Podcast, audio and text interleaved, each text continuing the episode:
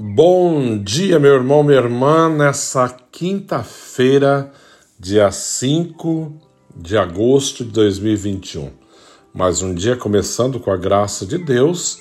Vamos ouvir hoje o Evangelho de São Mateus, que está nos dizendo: Naquele tempo, Jesus foi à região de Cesareia de Filipe e ali perguntou aos seus discípulos: Quem diz os homens ser o filho do homem?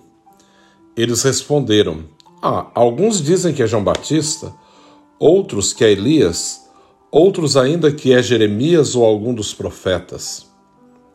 Então Jesus lhes perguntou: E vós, quem dizeis que eu sou? Simão Pedro respondeu: Tu és o Messias, o Filho do Deus vivo. Respondendo, Jesus lhe disse: Feliz és tu, Simão, filho de Jonas porque não foi um ser humano que te revelou isso, mas o meu Pai que está nos céus. Por isso eu te digo que tu és Pedro, e sobre esta pedra construirei a minha igreja, e o poder do inferno nunca poderá vencê-la. Eu te darei a chave do reino dos céus. Tudo que tu ligares na terra será ligado nos céus, e tudo que desligares na terra será desligado nos céus. Jesus então ordenou aos discípulos que não dissesse a ninguém que ele era o Messias.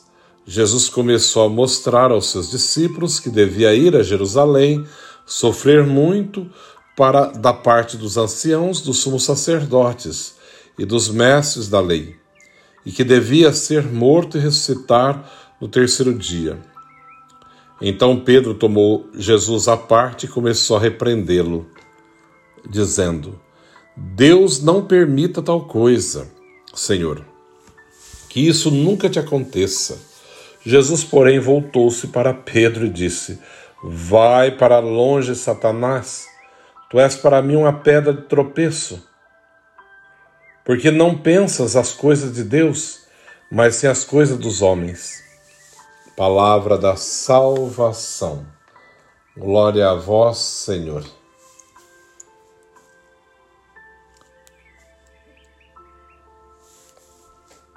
Nós vemos nesse evangelho duas coisas muito interessantes. Primeiro, Jesus perguntando né, no dizer do povo que era o filho do homem. E é Pedro que vai dar a resposta.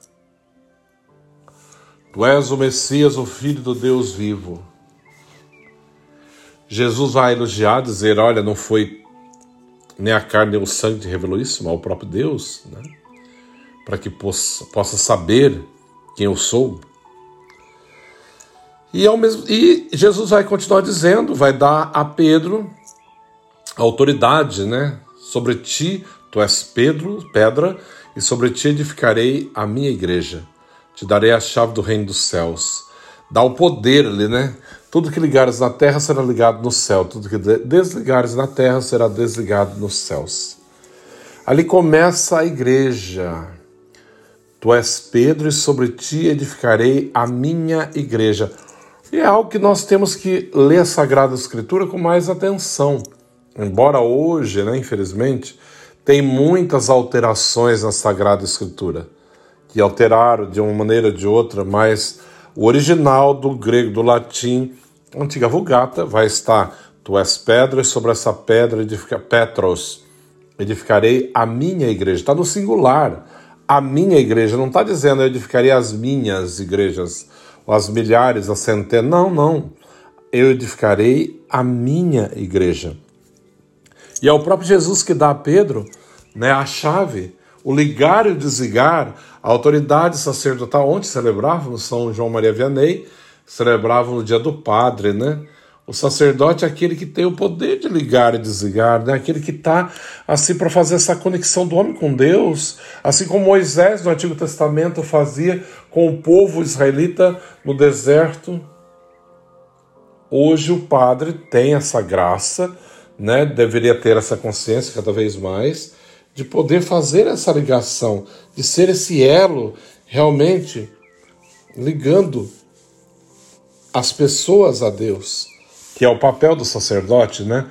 De aproximar, de levar, de, de dar o conhecimento, de assim curar, de libertar, de confortar. Quando Jesus olha aquela multidão, ele vê que são como ovelhas sem pastor, né? Perdidos, desanimados, cansados. A missão do Padre é essa: devolver o ânimo, devolver a esperança, devolver a Cristo, devolver Jesus. Isso foi dado lá atrás pelo próprio Cristo. Tu és pedra, e sobre essa pedra edificarei a minha igreja. Mas, ao mesmo tempo, no final do evangelho de hoje, nós vamos perceber que Jesus ele começa a falar, né? Olha, eu devo subir para Jerusalém, lá eu vou sofrer muito, né? Vou apanhar, serei humilhado, vou morrer, mas ressuscitarei ao terceiro dia. Já vem Pedro novamente. Não, Senhor, não vai acontecer isso, não pode. Deus não permita que isso aconteça contigo. Pedro, coitado, com a visão totalmente no mundo, naquilo que ele via apenas, não conseguia transcender, não conseguia olhar assim o projeto que Deus tinha para salvar a humanidade. E muitas vezes nós temos a mesma atitude quando olhamos as coisas com os olhos da carne apenas e não olhamos com os olhos de Deus, quando olhamos a realidade que nos cerca é com aquilo que nos interessa, com o nosso humano, visível e palpável, sem conseguir enxergar com os olhos de Deus, com aquilo que é realmente o projeto de Deus para a minha vida, para a sua vida, para a igreja, aquilo que realmente Deus quer, não aquilo que nós entendemos e achamos que seria o melhor.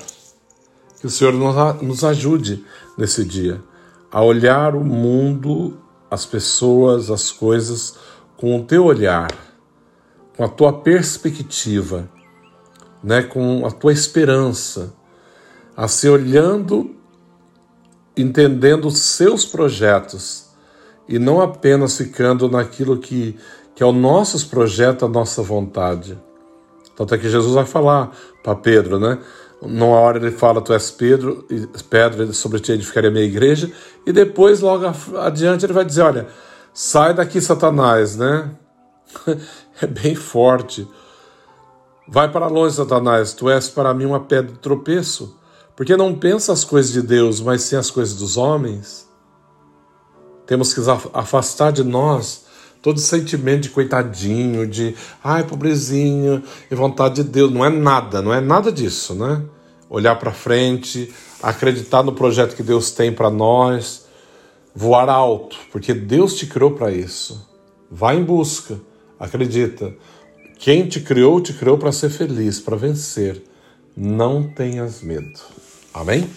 O Senhor esteja convosco, Ele está no meio de nós. Abençoe-vos, Deus Todo-Poderoso, Pai, Filho, Espírito Santo. Amém. Um santo dia a todos, que Deus abençoe.